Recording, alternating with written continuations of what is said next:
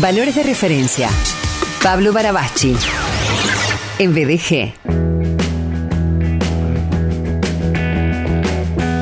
Hola Paul querido, ¿cómo te va? Muy bien, Sergio, muy bien, gracias a Dios. Bueno, decí que está fresco. Oh, oh, oh. Decí que, bueno, en- Decí en- que el Rosario, Buenos Aires son climas secos, agradables. Sí, sí, que, que anda todo, que, que, que en el verano no hay cortes de luz. Exactamente. Estaba... El otro día, mira, mi hijo me dijo algo, se ve que lo vienen pensando con los compañeros, no sé dónde. Me dijo, es el primer mundial que jugamos en verano, dice. Le digo, no, si cada vez, pero claro, que para nosotros va a ser verano. Porque Claro, junio para nosotros siempre invierno. claro, Y dice, están todos pidiendo que no se corte la luz ahora. Uh, tremendo. pero es verdad. es Tremendo, no, tremendo. Eh, hoy acá hay un pronóstico de 36 grados de máxima. Uh, una acá, 33 creo es, pero igual. Un montón, un montón, Eh, un montón, un montón. Eh, bueno, el clima también como otro factor que se suma a las tensiones que, que atravesamos en, en Argentina. Eh, tantas cosas que suceden y que vivimos a diario, independientemente de los niveles de vida que cada quien lleve, porque obviamente no es lo mismo eh, atravesar 36 grados eh, en una casa donde hay un hilo de agua a atravesarlos en una casa no sé, en un lugar, en un barrio cerrado, con todas las comodidades, ¿no? De todas maneras, sea cual fuera la situación, me parece a mí, Paul querido, que, que siempre viene bien, que siempre eh, eh, rinde elegir la, la serenidad, la calma, la tolerancia, la paciencia, no porque nos interrumpan a veces, porque a todos se nos sale la, Eh. la chaveta. Sin embargo, volver a, a esa elección. Sí, totalmente. Bueno, que es, reconocer cómo uno puede... eh, mira, es una gran demanda de nuestro tiempo, porque yo no sé las estadísticas de Argentina, pero eh, la, la que se llama crisis de ansiedad, que me parece que engloba una, una cantidad de síntomas, de problemas de salud emocional, eh, están al orden del día, ¿no? Como uno de los temas más preocupantes. Y tiene que ver con nuestra capacidad de poder generar internamente ese, ese estado, digamos, de estabilidad, eh, que de ninguna manera va a ser siempre permanente, y saber leer correctamente los, cuando los estímulos vienen a sacarnos de ese estado de estabilidad eh, y movernos hacia unas situaciones más dinámicas y, complejas, ¿no? Creo que la capacidad de leer eso y saber cómo actuar hoy por hoy es una, eh, una riqueza que debemos tratar de adquirir. Una herramienta importantísima.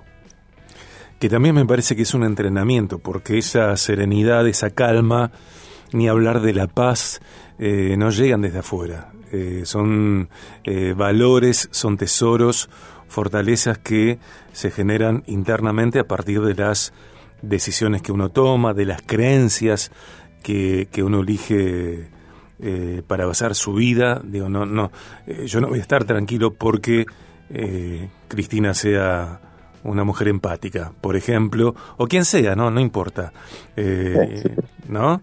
Digo, no, no viene por un otro mi serenidad, eh, a excepción de Dios, claro. Claro, no, totalmente. Dicho por los otros, casi siempre viene la, la, la sacudida, ¿no? El salir de ese estado de estabilidad. Pero me parece bueno saber leerlo porque hay como una, a veces un pensamiento de que de mucha gente, de que uno puede llegar a adquirir alguna vez esa estabilidad permanente. Y no se trata de eso, tener, eh, yo voy a usar esta palabra, tener paz interior, ¿no? No se trata de lograr una estabilidad permanente, porque esa es una ilusión detrás de la cual uno pretende tener el control de todas las cosas. Y ahí viene la ansiedad. Tener todas las cajitas bien acomodadas en el estante que yo quiero que estén acomodadas. Cuando alguna situación te desacomoda las cajitas, desacomoda tu mundo, tu manera de entenderlo incluso. Y ahí es donde nosotros tenemos que aprender a cómo, cómo recibir esos estímulos y cómo volver a reorganizar nuestro mundo, quizás de alguna manera diferente, ¿no? Pero lo primero que hay que sacarse es ese pensamiento de pretender que la vida es una, una constante, donde lograremos alguna vez estabilidad. Igual que el concepto de felicidad, ¿no? Hoy el concepto de felicidad está muy linkeado con la idea de pasarla bien. Y, de hecho, pasarla bien viene a ser una especie de obligación moral hoy en nuestra cultura. Eh, está mal visto sufrir, privarse de cosas, eh, hacer un esfuerzo extra. Hay como una búsqueda de una felicidad muy light, muy liviana, que tiene que ver solamente con pasarla bien, ¿no? Personas pueden estar en estabilidad no porque tengan paz, sino porque tienen entretenimiento. Y, si carecieran de ese entretenimiento, eh, encontrarse a solas con uno mismo, tal vez se, se linkee con la, o se conecte con alguna forma de, de desesperación en sus distintos grados. Y, mientras eh, te escuchaba, Paul también pensaba en esto, ¿no? Eh, digo, ¿qué, qué, ¿cómo es la cultura latinoamericana y nuestra cultura argentina cuando vemos tan difícil la estabilidad, la serenidad, la calma, la paz, el sosiego, la empatía, eh, en tiempos de tanta irritación, de tanto disparate, de tanto medio de comunicación replicando una y otra vez frases de funcionarios, de, de, no sé, periodistas, de artistas, las letras pop, bueno, toda esta locura en la cual estamos insertos en, en este templo babilónico que, que, tantas veces es Argentina, ¿no? Digo, eh, no nos parece que, que, sea estable la calma, no nos parece que sea segura la paz. Ahora sí puede ser seguro y estable temer, el miedo, el susto, eh, estar en alertas, en alerta. Y, y cómo el miedo puede llegar desde, no sé, desde el aumento de precios, qué voy a hacer si siguen aumentando las cosas, hasta eh, una salidera entrando o sacando el auto. Digo, el miedo también como un imperio. Claro, totalmente. Mira, el otro día un, un médico, un médico de, la Patagonia bien bastante sur, ¿no? De la ciudad de Rawson, eh, me, pidió una, para unas entrevistas que él está haciendo, eh, una idea sobre el concepto de felicidad. Y yo le, propuse hablar más bien de significado, eh, porque la felicidad puede ser una ilusión, ¿no? En este sentido, linkeada con pasarla bien. Pero significado, eso sí es un anclaje sólido. porque cuando uno encuentra para, el para qué está en la vida, el por qué me levanto mañana, tiene un sentido de dirección que le hace enfrentar las dificultades con estabilidad. Eh, porque tiene un, digamos, un campo de certezas eh, lo suficientemente sólido como para navegar sin miedo las tormentas. El problema es cuando la gente se le dinamita ese campo de certezas, entonces navega sin referencias sólidas, sin saber a qué aferrarse. Mm, la arquitectura de nuestro sistema de creencia es la manera en que los seres humanos mantenemos nuestro mundo ordenado y habitable. Y tenemos que estar preparados para que las crisis lo desestabilicen. Por eso el que simplemente busca la prosperidad financiera cada tanto, siente una perturbación en su mundo interior que lo desestabiliza. Y pierde mucho más que dinero cuando pierde. Eh, y yo sé que esto es muy difícil, pero no es imposible eh, tenerlo todo pero no depender de nada, sino de algo más importante como es haberme encontrado un significado a mantenerme vivo, un sentido de trascendencia.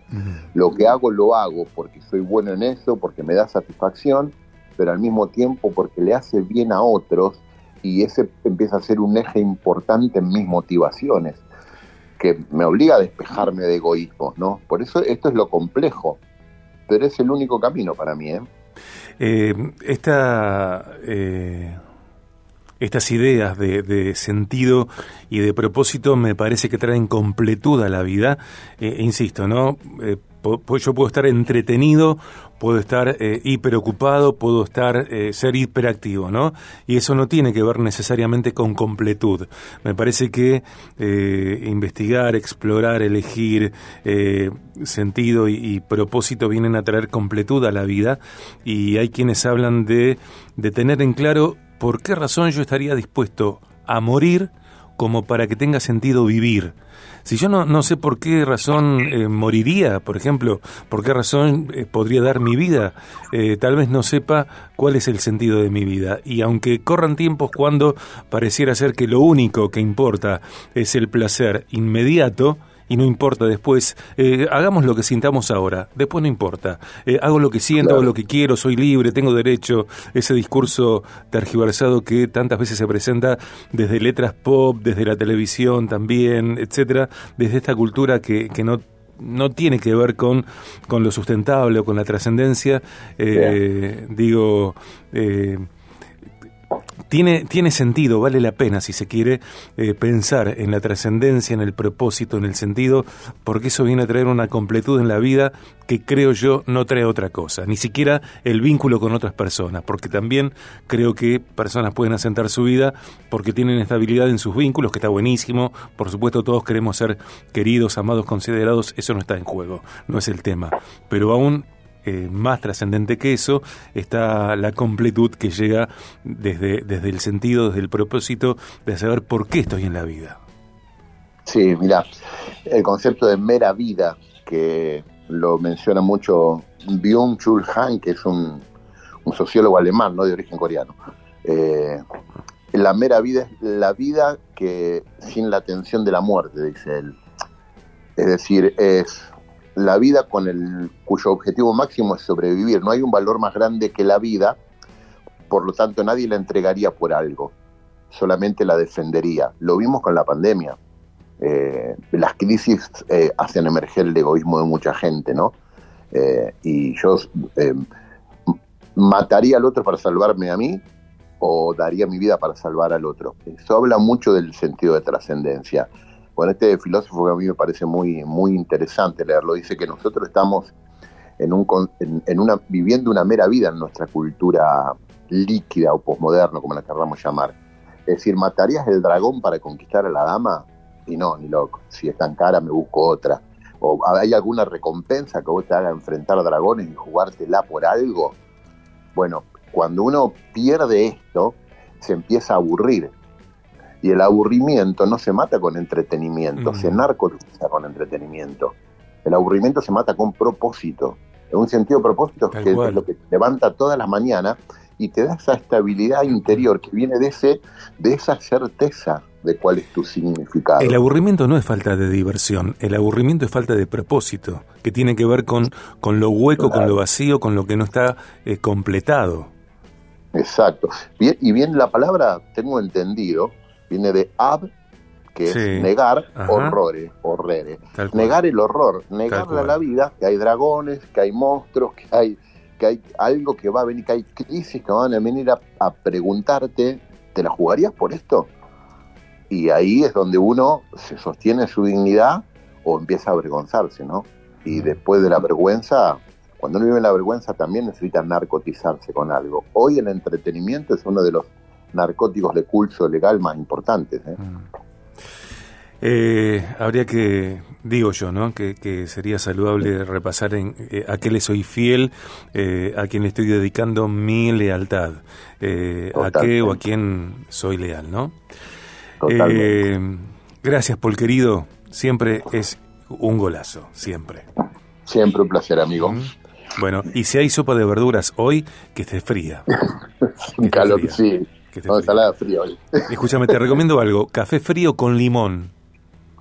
Apa, sí. lo voy a probar. Café frío. un buen café el otro día. Bueno. Lo voy a probar frío con limón. Café frío. para el veranito. Sí, sí, con limón y, le puedes poner unas gotas de, de, edulcorante. Para mí, un golazo. Te sacia, no, no suma peso. Bueno, está buenísimo. Eh, gran abrazo. Te cuento cómo fue. Dale, dale. un abrazo grande. Un abrazo.